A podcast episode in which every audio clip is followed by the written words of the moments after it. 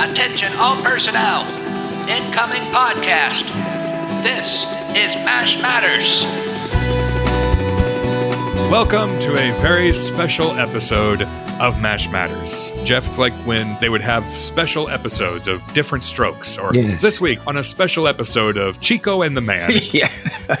we'll save that for our Chico and the Man podcast. But Yes. hello, Jeff Maxwell. How are you today, sir? Hey, Ryan Patrick, I'm fine. I'm looking forward to this. This is going to be one exciting episode because nobody has got what we got. I'm talking nobody, I don't think. Well, I know one man who has what we have, and it's because of him that we are able to bring you this episode. Late last year, we had the opportunity to talk to Michael Hirsch, who was the director, producer of the excellent documentary Making MASH, and also the Memories of MASH special that aired on CBS. Now, Michael mentioned to us, you know, I have this audio cassette. David Ogden Stiers, he one day brought his little tape recorder to the table read of one of the episodes and he recorded the read through and then he sent me the cassette and he said, You know, uh, I have this cassette. Would you guys be interested in using that audio? And we we drooled for about what was it, about six seconds. After I came to,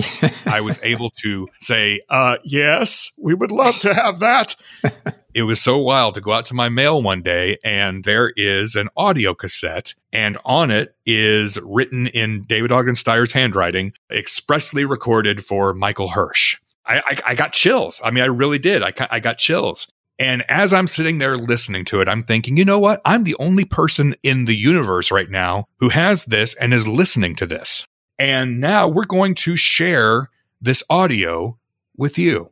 Thank you first to Michael Hirsch for allowing us to use this audio. This is very special. I'm actually on my knees now, bowing in yes. reverence Yeah. to him being okay with giving it to us because it's really a special thing. Very special. It really is. And a very, very special thank you to David Ogden Stiers for bringing his tape recorder to the table read so many years ago and doing this. He didn't have to do it. He just did it for fun and he thought Michael would enjoy it. Now, because David did that, we're all able to enjoy it. And so we want to dedicate this episode to the memory of David Ogden Stiers. You know, maybe we should just very quickly, just in case somebody out there doesn't know what a table read is. Uh, table read was done with every single episode ever shot. And that means that that was the first day uh, everybody sat around a table on stage nine and they would read the entire script. So that gave all of the cast a chance to read it out loud because they got the script a couple of days before that, but that gave everybody a chance to read everything out loud. You can kind of hear yourself talk and the other characters talk. The writers were sitting there listening so they could hear what it sounded like, the rhythm, the jokes, and so forth. And then from there, after that was done, then everybody get up and, and various sections of the script would be rehearsed on the set. And the director photographer would go out there and they kind of rehearse different scenes just to make sure they all knew what it was supposed to look like.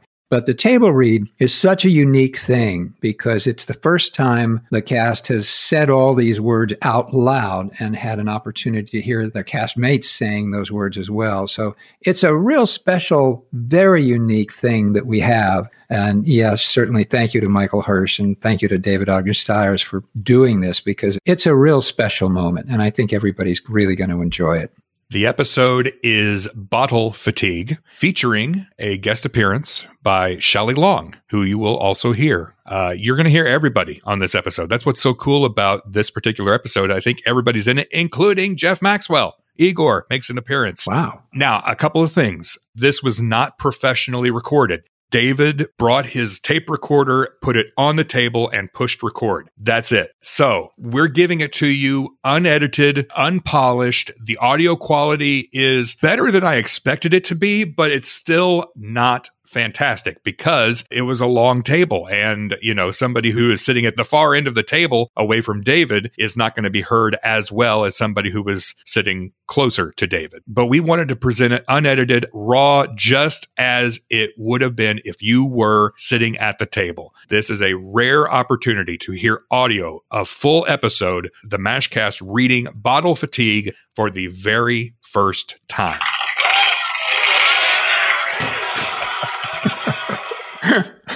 Thank you to Michael Hirsch. Thank you to David Ogden Stiers. Because of them, we are now able to bring you this exclusive audio of the MASH table read of Bottle Fatigue on MASH Matters.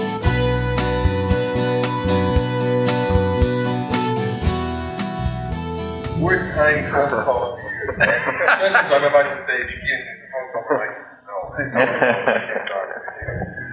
okay. Uh, Officers Club. Everybody slowly walks in, tired, and go. Anybody know what time it is? Quarter past catatonic. I got 20 after me. Synchronize our exhaustion. Times like this, I feel a debt of gratitude to that old Kentucky gent who discovered you can do more with barley than make soup. You are referring, of course, to the great knee high of alcoholic beverages. I'm first having a bit more elegant. Who gives a rat's hat? So long as it comes. Salmonella!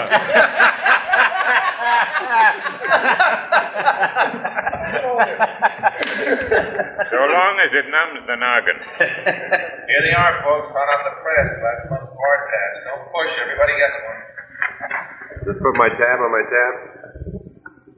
All right, now you've gone too far, Igor. This isn't a bill, it's a phone number. $38.20. I can't be responsible. I must have been drunk at the time. I double checked it, sir. Thirty-eight dollars. Mine's only twenty-two. Hawk, you went falling away. Well, I'm not surprised, Pierce, the way you bend your elbow. Give me a double scotch. Has to be over 150 drinks. Gin and tonic. Bourbon neat. Cognac, What? like your tongue. I could have saved this money and bought a Studebaker. Big deal. You'd have just driven it to some bar. Pete, this is just the tip of the iceberg. What about Rosie? What about the still? Ah, no, no, no. You can't include the still. That's not drinking, it's flame swallowing. Charles, we're talking serious boozing here. No, son, you're getting stirred up with your own swizzle stick. We've all been doing more hoisting than a Navy crane, but drinking's been a part of soldiering since Caesar invented the hangover. I agree with Pierce. He drinks too much. Hit me again. Relax, Pierce. Even my own alcoholic consumption has been elevated from this leper colony, but when I go back to civilization, it will return to normal. So shut up and have a snort. Sure, another excuse to drink. Let's drink because we're happy. Let's drink because we're sad. Let's drink to remember, to forget, because there's a war on, because there's a lull on. We'll run out of booze before we run out of excuses. So, what's your pleasure? Nothing. Nothing. As in zip, zilch, zero. Now, Pierce, a two-ton bar tab is no reason to take the pledge. Not forever, just for a week. To prove I can do it. Care to join me? Ah, no, sir. I quit not drinking when I was a kid. Oh, sure. Well, have it your way, but I'm putting myself to the test. Bully for you, Pierce. Summon all your concentration and willpower. You'll be drunk by tomorrow. Well, I think it's a wonderful idea. A toast to sobriety. Here, here. And the swamp. There's a bright golden haze on Oh, my God. There's a bright golden Oh, my haze on God. Korea. Back up. The sun is as high as a drunken GI. Do you know anything from Naughty Marietta? nope. Good. Sing that. Come on, wakey wakey, coffee's hot. Get it before the scum settles. Yes, you remind me of a dog I once had. He, too, was cheerful in the morning, so I gave him to a family of immigrant Japanese, and they ate him. Come on, Marie, the dawn is breaking. Filthy swine. How did you know? Everybody up. You don't want to be late for your hangovers. Hawk, you're shaved, clean, pressed. That's revolting. What is it, Parents' Day? Sure, poke fun at the able-bodied. While you two were embalmed, I stepped out for a brisk morning walk. Such fun getting up without the wrath of grapes. Good morning, men of medicine. Mail call.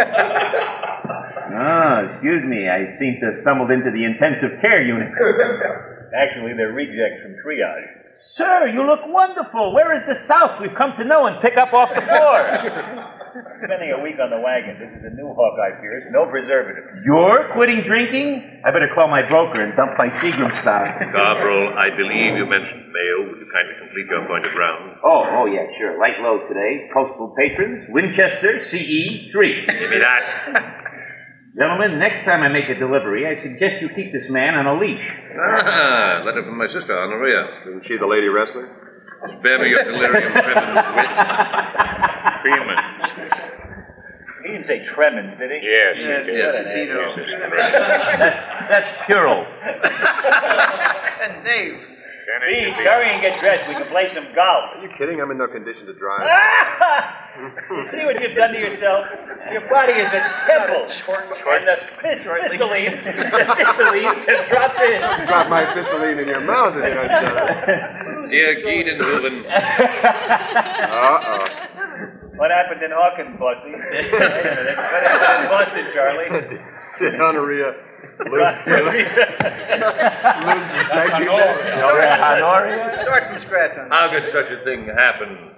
To her mother and father must be beside themselves. What's wrong? Is she sick? She must be engaged to an Italian. Klinger! Cling up! What time for that dolt to be out playing post office? Hello? Hello? Of course, this infernal contraption doesn't work. Why should it? Wasn't Marconi an Italian? Hello? Oh. Hello? Put me through to Boston immediately. Lawrence 6484. Yes. Boston, Massachusetts. Geographic whiz.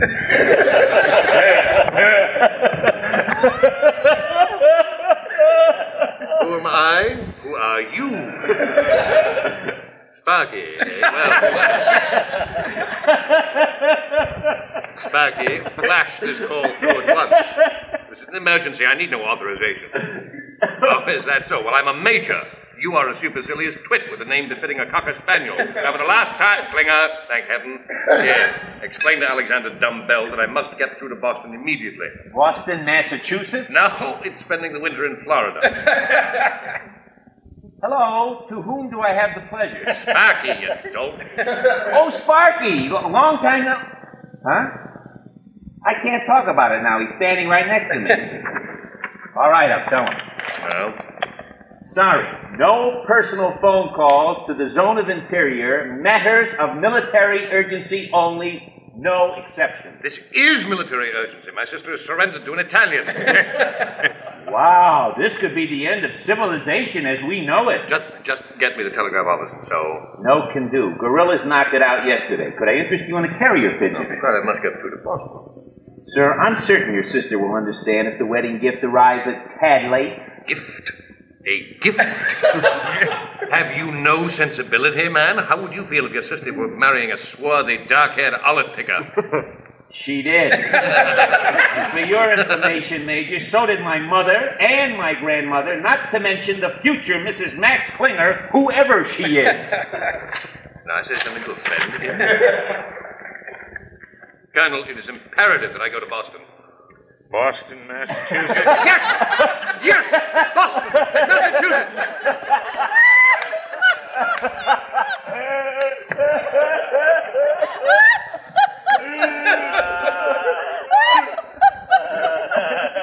Ah, now, just hang on to your Homburg, Winchester. You come barreling into your CO's bunkhouse, bellow at him like a berserk buffalo, aggravating his anger and his hangover, all because you want to bug out? How'd you like spending the rest of this war with a bullseye on your dome? Perhaps I have expressed myself with too much pique. I'm under terrible stress. You see, my beloved sister Honoria has betrothed herself. Well, congrats all around. Who's the lucky caballero?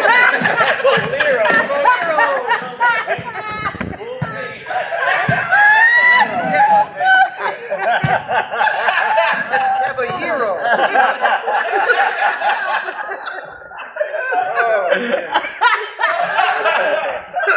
No, no, no. Colonel, I, I don't think you understand. The man is Italian.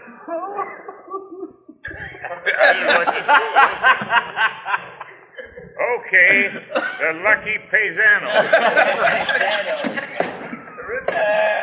Look, I know how much you want to be there for the nuptials, but if I let you leave, people will be wanting furloughs for Groundhog Day. Sir, I do not wish to attend the nuptials. I wish to prevent them.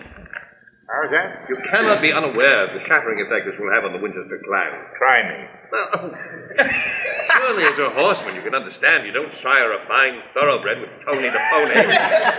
Well, when you put it that way, I can see your problem. Permission denied. Good night. Sir, consider poor Honoria. She's young, she's infatuated. I can't stand idly by while she lets herself in for a lifetime of linguine. Sounds to me like you better quick develop a taste for clam sauce. Oh, sir. Look, boy, aren't you being a, little, a bit highfalutin on this score? It's 1952. This is America. Remember those words inscribed on the lady with the lamp? Give us your tired, your poor, your huddled masses. What do you think the slums are for?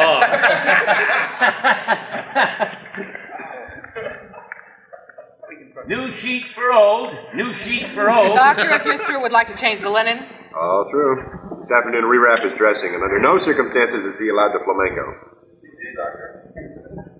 Margaret, how can I check on patients if you're changing sheets? Doctor, we always change the linen at 11.30. Well, you can let a person know, you know.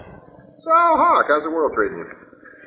There it is. I've been looking for this pen for two days. I guess I picked it up by mistake. I left this pen on my footlocker. My footlocker! That is hardly a bequest to the general populace. Sorry. I don't know what came over me. Jeez, Margaret, what is that stench? Stench? That odor. How can you miss it? It smells like sardines marinating in Perhaps ammonia. it's a disinfectant. Uh, huh? Perhaps it's a No, disinfectant. no, Major. I know what disinfectant smells like. It's hearing's going to. Yes. this is more like infected. Four more days of his sobriety is going to drive me to drink. He got mad at me this morning because he didn't get any mail. Who'd want to write a guy like that? What, what Dr. Pierce is doing is extremely courageous. For your information, Corporal, Captain Pierce is irritable because his reduced alcoholic intake is having a physical effect on his body. We have to be understanding and supportive. I got a better idea. We tell him he needs a malaria shot and fill the hypo with booze. Ah, you never get the ice through the needle. okay, in the swamp. Hawkeye, What's the matter? Can't you sleep? not in the Vic Tanny Health Club. I feel so restless. If someone would open up an all-night bowling alley, I'd make him rich beyond his wildest dreams. Lucky, lucky, lucky me. Buona notte, Capitanos meals. well, well, it's the Leaning Tower of Compass. Who does that Rosie think she is, calling me a rummy? I was shipping some lead. How rude. What you are is a wino. Thank you for upholding my honor. Ease, Charles. Not so close. You got breath that could trip a landmine. hey, guys! See me in my bunk? see that? See that darkness outside? those, uh, those are unmistakable signs of night. Why don't you leave the talking to the crickets? Sorry, Beach. My lips are sealed.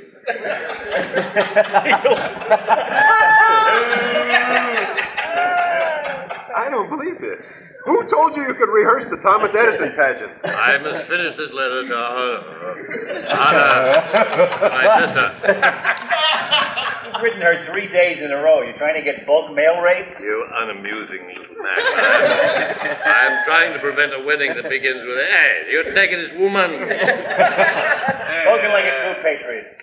Charles. Redneck, white sheet, and blue nose. For God's sake, I'm trying to sleep! Well, you've got your blankie. What do you want, a lullaby? Oh, good. Have another drink, Charles. Face up to your problems face down. Why not? I'm sure this swill is more than equal to anything that would serve at my sister's wedding. Just the thing to wash down an elegant repast of pizza, ravioli, and scungilli.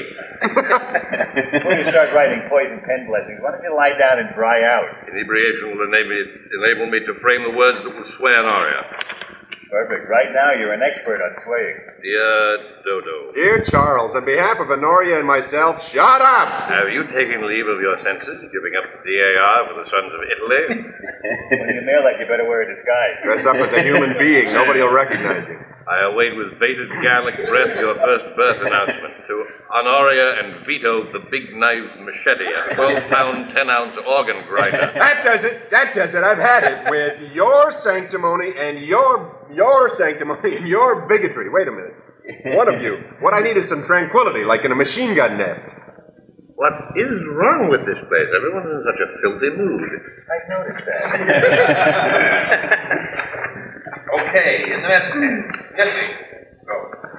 A football locker room. No, no, no. A hyena's cage. No, no, wait, wait. The inside of a fisherman's boot in Newark. That's it. the potatoes on the inside. Son, I think it'd be a lot easier getting these fiddles down without the nasal appraisal. I call them as I smell them. Just swell having you around, Hark. You won't let me sleep. The least you can do is let me eat. Go ahead, eat. But if your senses had the sense that my senses have, you wouldn't touch that stuff with a ten foot fork. Since the veil of alcohol has been lifted from my brain, I've discovered a whole new world out there, and you have no idea how disgusting it is. Look, Captain. I understand what you're going through. It's admirable. It's noble. It's an inspiration to us all, but I think I speak for the entire congregation when I say, shut up! Oh, is that so? yes, that's so. We've had it up to here with your teetotaling tantrum. Oh, I get it. You want me to start drinking again? That's not what I said. Ah, don't be paranoid. You'd like that, wouldn't you? Old, the old Dr. Pierce from South Korea. He was all the rage. He had that cute little wobble in his walk, not to mention his rosy cheeks with eyes to match. That's what you want, isn't it, Margaret? If everything's so damn clear to you, Mr. Keen Senses, how come you didn't notice that I'm the one who's been defending you? That is up to now. Well, you don't have to get huffy. I don't know, Pierce. I think she's got a good case for the huffs. Excuse me, Doctor. Yeah, Lieutenant? Tonight's duty master's out. Yeah? So?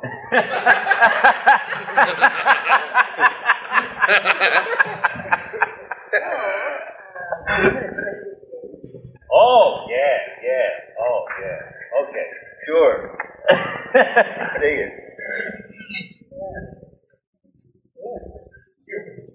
You silver tongued, sweet talking son of a gun. Good afternoon, Major. That is your opinion, Father. Entree, Major? Uh, what is it? Italian meatball. No, thank you. My sister's marrying one.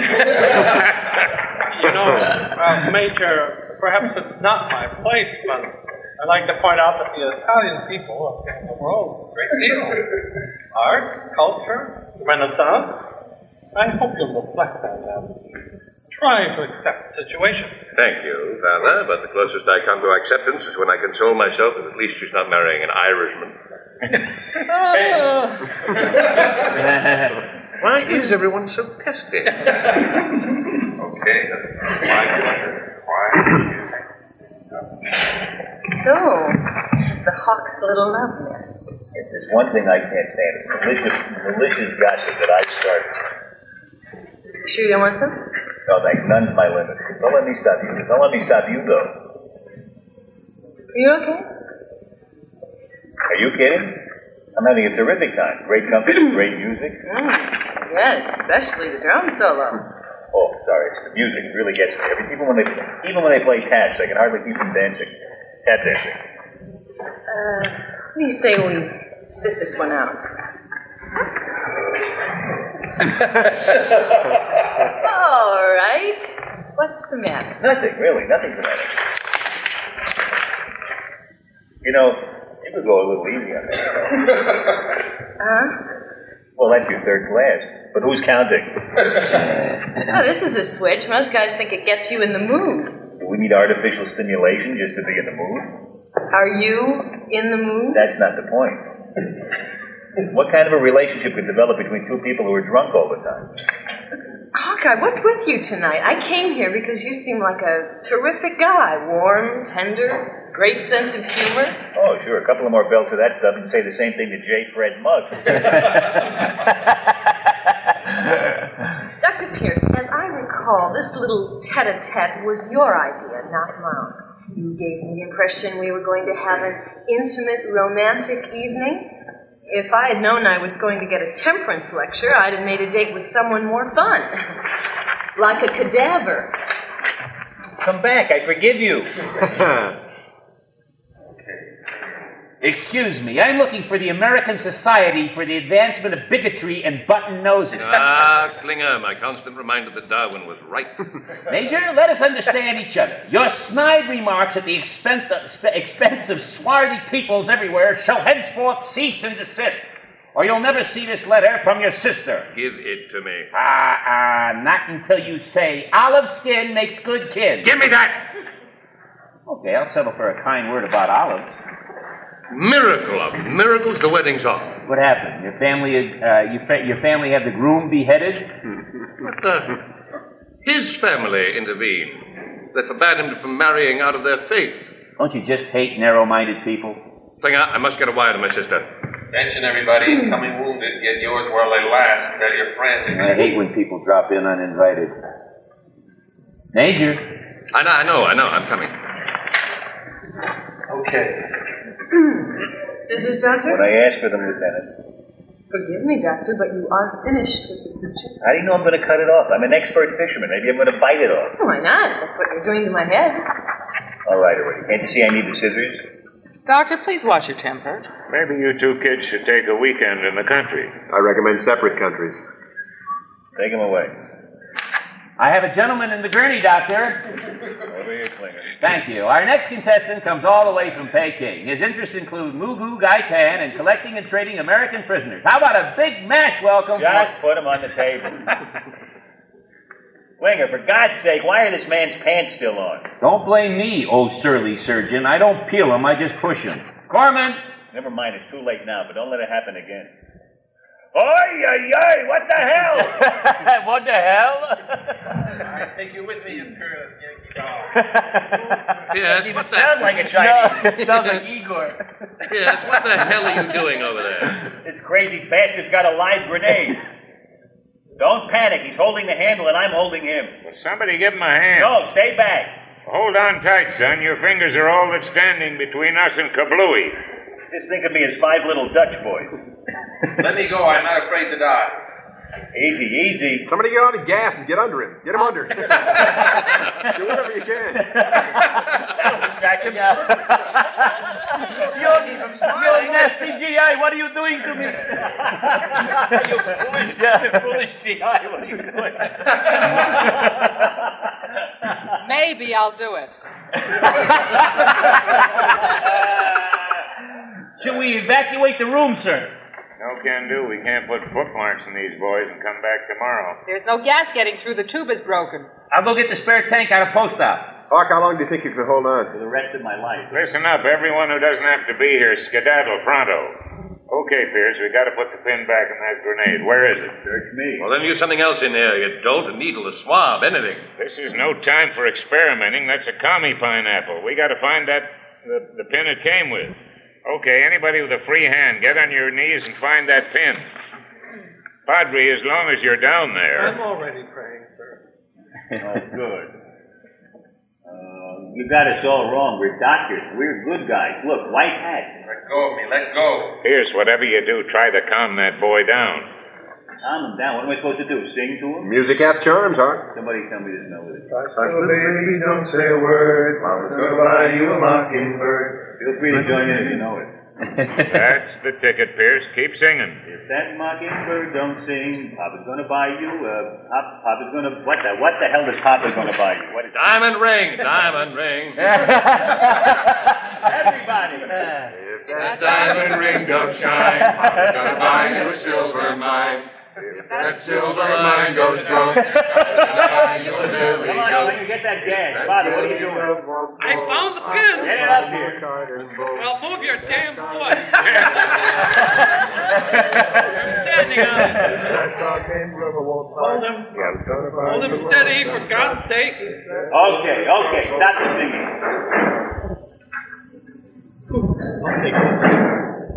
I got it! I got it! Now you show up. Where were you a minute ago when we needed a baritone? I got it. I got it. Lower.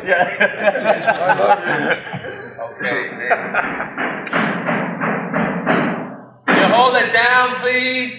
Five more minutes. Hold it, Henry. Sparky, I can only say that I was remiss. That means I'm sorry. Is there a chance the telegraph office in Seoul has resumed functioning? Good. Well, yes, I would. Thank you. There's a good fellow. Hello, uh, this is Major Charles Winchester, uh, MASH 4077. I wish to send a telegram to Honoria Winchester, 33 Barcliffe Lane, Boston. Yeah, Massachusetts.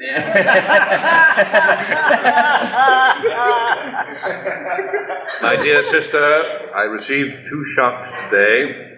First was your letter, the second was an experience that brought my personal values into devastatingly clear focus. Stop. Both made me realize how precious is life and the loved one with whom we share it. Stop. You're about to receive boorish letters which I deeply regret sending. Stop. Please attribute them to the greatness of distance and narrowness of mind. I hope you can find it in your heart to forgive me. Stop. I finally realized to my shock and shame that you are no longer the naive little sister I left at home. I wish I could be there to share the pain you feel. It's only now that I've begun to comprehend its depth. Stop. Love, Charles. Okay, they all walk in again. Padre, finding that needle in the haystack makes you man of the hour. Thank you, Colonel. I'd like to think I was motivated by heroism, but when you get right down to it, I was saving my own hide. Well, I'm just glad my hide was so close to yours.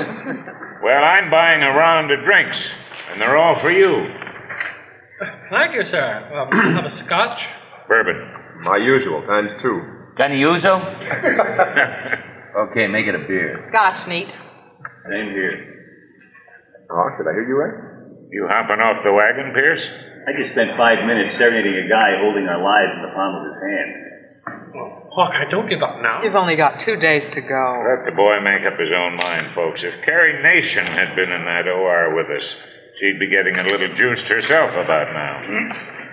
You had me fooled, Hawk. I thought you were going to make it. Look, I admit it. I need this drink, all right?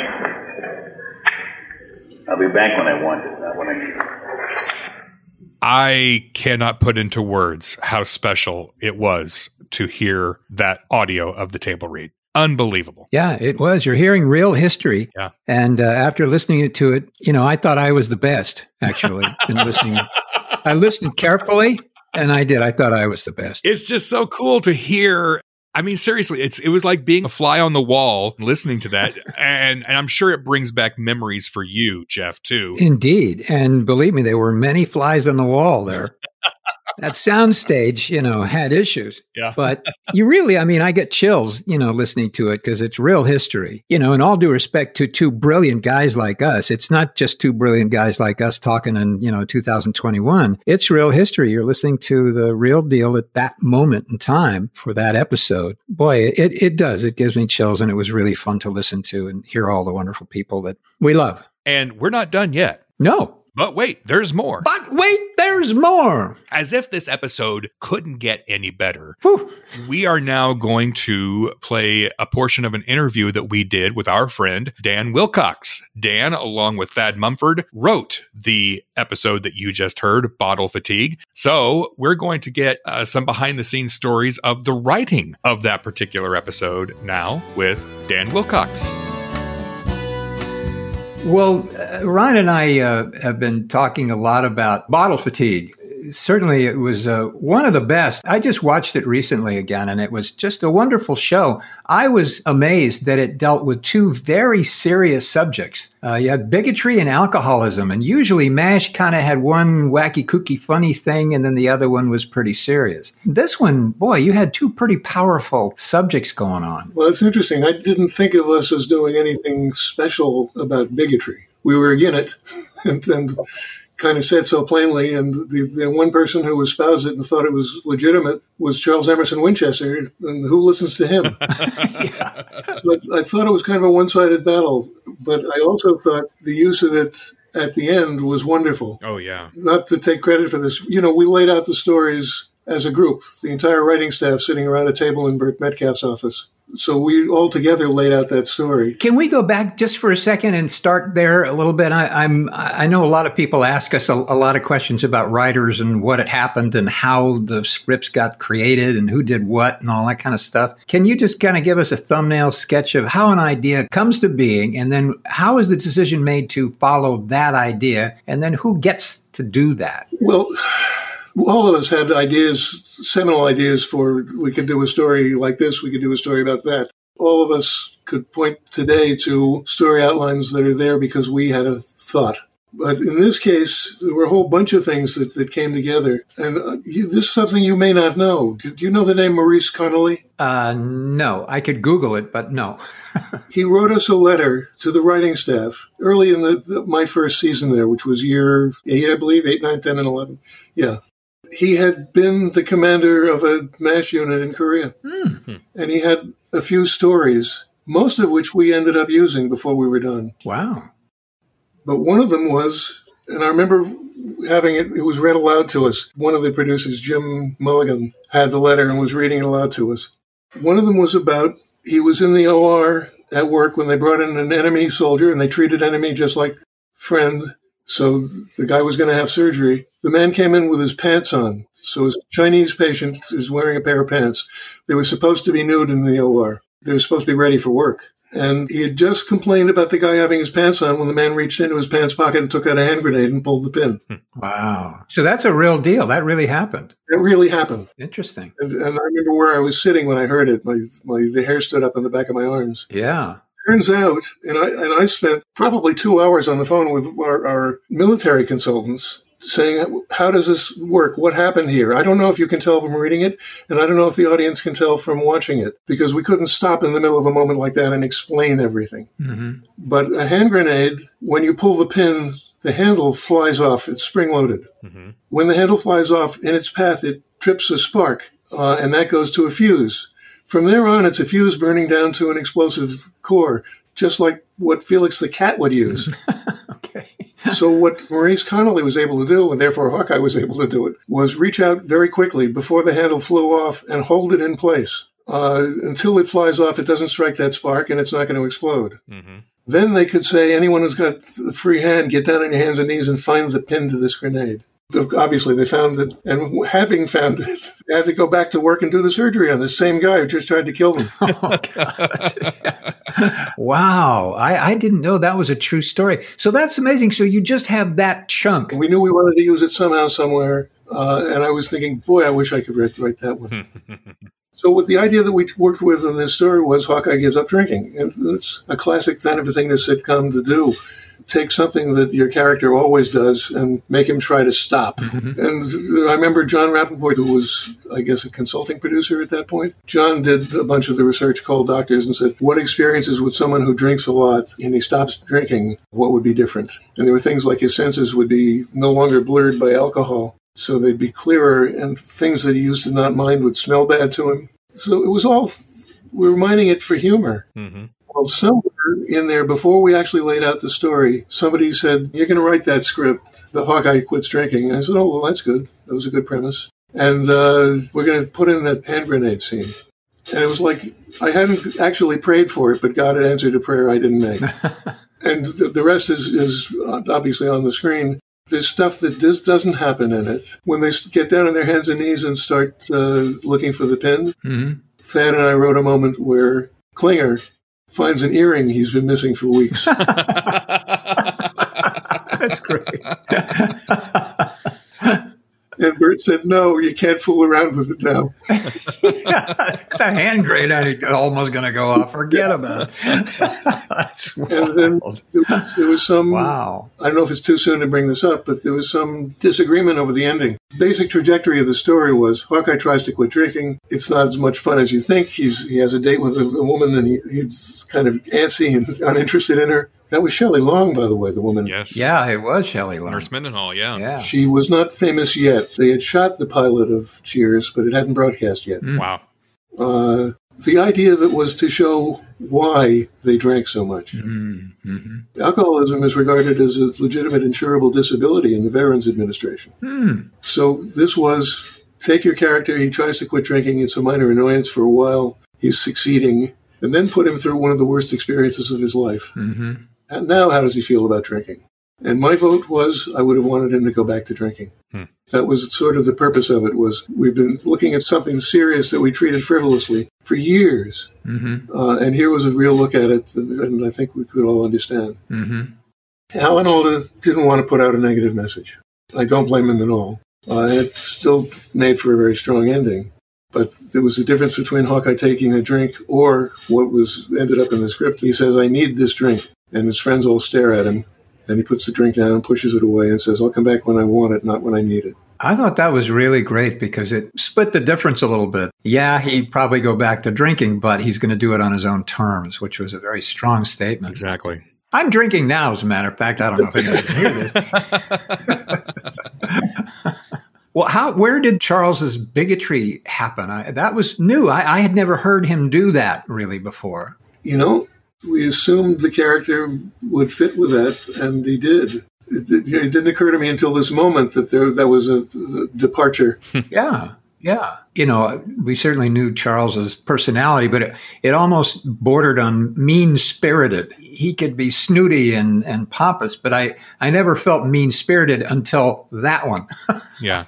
Well, I, I look at both Hawkeye's storyline and Charles' storyline being very similar in that both of them have these traits, these certain traits, and when they're put in a certain situation, those traits are then amplified. So with Charles, suddenly he's facing the, in his opinion, the terrible thing of welcoming somebody outside of a certain lineage into his family. For Hawkeye, it's giving up drinking. And with Hawkeye, his self righteousness is amplified yeah. to the point where it's almost unbearable for the people around him. Mm-hmm. And for Charles, his bigotry is amplified also to the detriment of people around him because he offends uh, Klinger, he offends Father Mulcahy, he offends everybody. And neither one of them necessarily think that there's anything wrong with what they're saying. So I, I see similarities in both of those. And they, well, interesting because Hawkeye is right. it's just he's a pain in the neck. right. Charles is not. Yeah. You know something me? Just this is an aside. My wife had a very good friend when we met who was Italian American, and he he was a writer. He wrote uh, mainly screenplays. He tried to talk to me about that episode several times, but he accepted it. He didn't feel put down by it. That interested me when I realized so that as he was trying to broach the subject, it wasn't clear what direction he wanted to take the conversation. And we never did have that talk. Maybe one of the reasons is because in the end, Honoria's fiance his family is the one that calls off the wedding. Yeah, that's a great. but really, I don't remember why we did that with Honoria's fiance. Probably to distribute it so it wasn't all about one thing. But I think we could have done the same scene for Charles, writing her a letter, forgiving her and accepting without that. Hmm. That it wouldn't have changed. What one of the striking things to me about it, both Hawkeye and Charles have lived through this experience. Charles goes straight back to the swamp and writes a letter to his sister that's full of love mm-hmm. and regret at what he's done up to this point. Mm-hmm. Because he's looking at the world with new eyes because he almost died in the operating room. Mm-hmm. Hawkeye comes to the brink of drinking and talks himself out of it. Actually, the others keep quiet. At the decision point, the others are just looking back at him Mm-hmm. because of what he's lived through. Both men are changed by the experience. Both men are improved by the experience, you could say. It's amazing how much uh, detail and how much thought uh, and how much uh, analysis of human behavior goes into a moment like writing a MASH script or any script that's well written and, and well defined and trying to really understand the characters and starting with what you have and where you get to. It's an amazing amount of real human effort uh, to understand humanity and the way people behave. Yeah, I know. I, I, think that's true. But MASH demanded that of you more than most shows. You know, the, the, the point I kept starting to make, I still haven't made. Charles, Charles is writing a letter. He gets to say nakedly, This is what I'm feeling. This is what I've just been through. This is how I feel about you, my sister. But his commentary also explains Hawkeye's moment to us. Mm-hmm. And giving that to Charles made the Hawkeye thing happen much more efficiently. Mm-hmm. Uh, and I noticed that I read the script. I hadn't read it in, uh, what is it, 40 years? Hmm. I read it yesterday. And there's a lot I didn't remember and a lot that I did, obviously. But that usage of Charles to do the talking so Hawkeye can have the experience I thought was wonderful. Is that something that in in the sitting around writing it, is that something you talk about and plan or does it just sort of organically happen as you're doing what you're doing so well? Sometimes it comes up. If we can talk for a moment about a show that very distant from this in time, about four years later. The final episode where they had the uh, time capsule. Yes. Hawkeye didn't want to participate in this uh, time capsule. Yeah. But something changed his mind, and we knew we had a story that Burt Metcalfe had heard interviewed people who served in Korea about a chopper pilot who uh, saved the guy's life. The heater broke, the, the coolant broke, so he could only fly about 100 yards at a time before the engine would overheat and have to land and wait. And he did. He got the guy back miles back to uh, a MASH unit by going 100 yards at a time. And that story was originally in there for someone else to tell. And I remember saying, I think Hawkeye ought to have this story. He's the one we listen to. And that and a couple of other rewrites that happened at the same time, it became Hawkeye's story. And it was very powerful with him doing it. Mm-hmm. Yeah. All right, so now back to this one. I don't recall us discussing who it would be more appropriate to have talk, but I loved that it was Charles because he was so eloquent. Mm-hmm. And it gives him a redemption story there at the end of the episode. Of course. This ex- terrible experience with a hand grenade has made him see what a jerk he was being. Life is precious. Yeah. Uh, and I know that you and Thad wrote it, your writing partner, Thad Mumford, who sadly passed away some time ago. Uh, but I know that you guys together, you wrote that script, the two of you? Well, we laid out the story with John Rappaport, Jim Mulligan, Burt Metcalfe uh, leading the team. Mm-hmm. All of us had had something to do with laying out the story itself. And we wrote this, this first draft script. This was the common practice then. And then the entire writing staff would gather and rewrite. I think we did, before we were done, four or five complete rewrites of every script. Wow. Well, it was a the thing that, that working in single camera, you sort of have to work that way because you you want to shoot your very best version of the work. In multiple camera, you're rehearsing it like a play and you get to test it out on yourselves as an audience. You get to see it and then fix it and then go through it again. So we were finding a way to, to do that without doing the usual sitcom labors. But I'd never seen something rewrite that much. Hmm. I was very happy with the product. There was a joke of mine in there, and I don't usually, I didn't usually, and I don't usually do jokes, but it made it all the way to, to, to the air. I'm proud of it. One of the running stories in it was Charles is being such a jerk and Hawkeye's being such a jerk that BJ can't get any sleep. yes. Charles comes in one of those scenes. Charles comes in drunk. oh, someone knows the joke already. Go ahead. and BJ says, "Will you guys shut up?" And I forget, I forget what Hawkeye says. All right, Charles, we've got to be quiet. And Charles says, "My lips are seals." Dan, you may not believe this, but in my notes I have written, "My lips are seals." really? One of my favorite Charles lines. Love it. Yeah, I love that character. Yeah. Oh, that's great. I'm curious about when you finish writing a script like Bottle Fatigue, and then, you know, we hear the audio from the table read, and we hear these actors reading these words for the very first time aloud, uh, sitting around the table. Those table reads, as a writer, what are your memories of table reads? And would you then do additional rewriting after a table read sometimes? Oh, yes.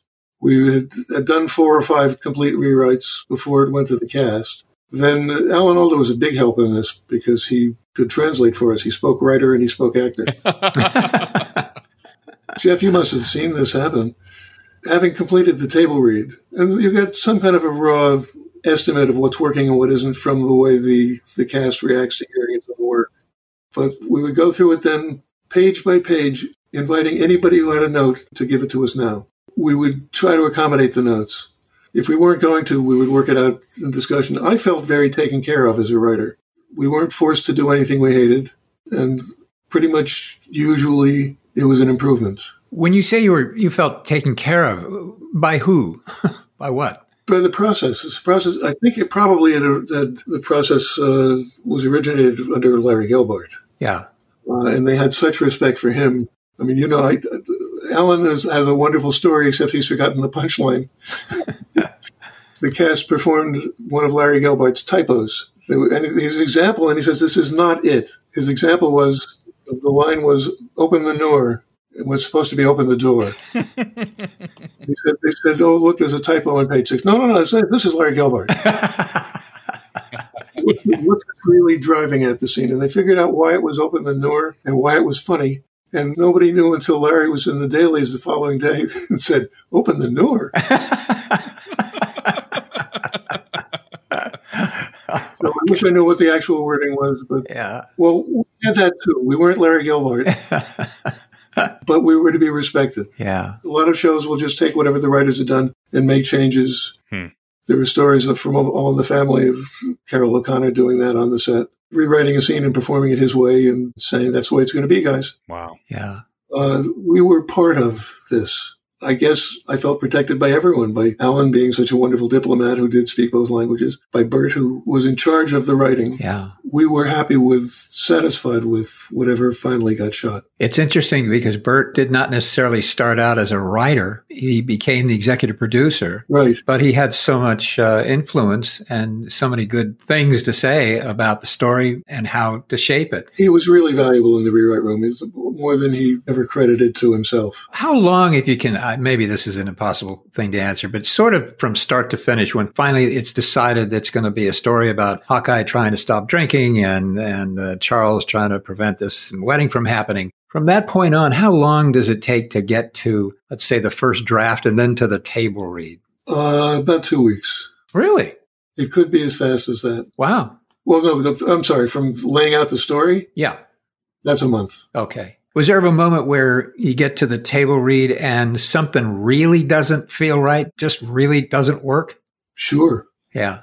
Mercifully, I can't think of one. I mean, it was other writers, not any Yeah. of our No, scripts. no, no, not on the mash, but it could happen somewhere. I can't think of something that we shot that I was embarrassed by.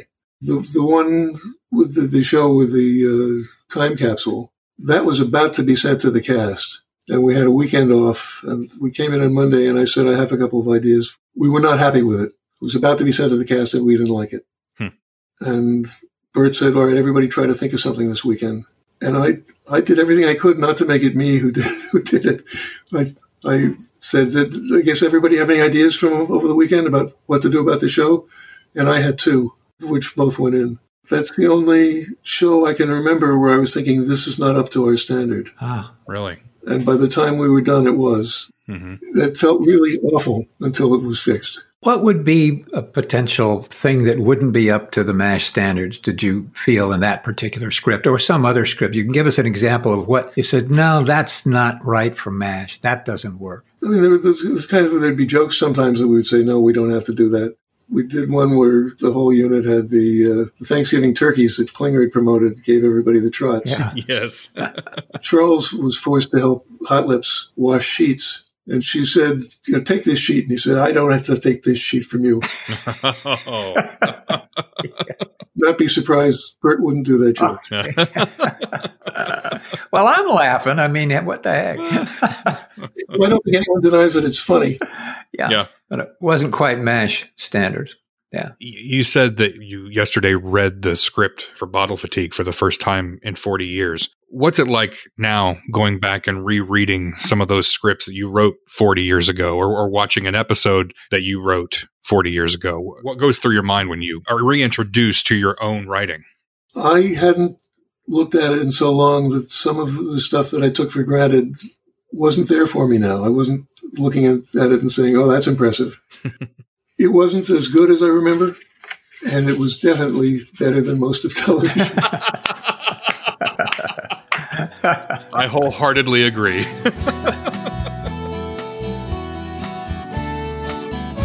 Special thanks to Dan Wilcox for making this special episode even more special. And good news, Jeff, we have more of that interview with Dan to share sometime down the road. We talked to him for another, you know, 45 minutes about writing. We just didn't have the time. To, No, this is already a supersized episode, you know? Absolutely. And I look forward to that uh, as well. But boy, this has been a true behind the scenes episode of MASH Matters. I don't think you can get any more behind the scenes of MASH than what you just heard.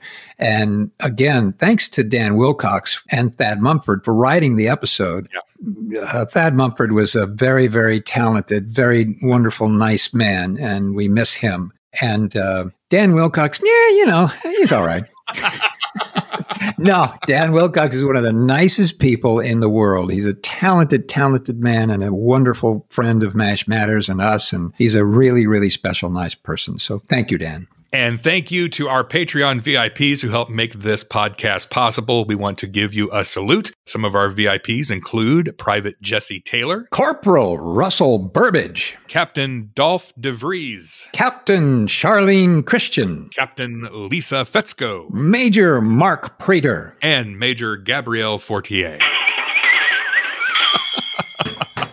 We spare no expense. Help us upgrade our sound effects by becoming a Mash Matters VIP. Enlist today at mashmatters.com slash support. Thank you so much for listening. You can always reach out to us on Facebook, on Twitter. You can email us mashmatterspodcast at gmail.com. And you can call and leave a voicemail under three minutes and length at 513-436-4077. Thank you to Michael Hirsch, David Ogden Stiers, and Dan Wilcox. And thank you, Jeff, for uh, you know being you.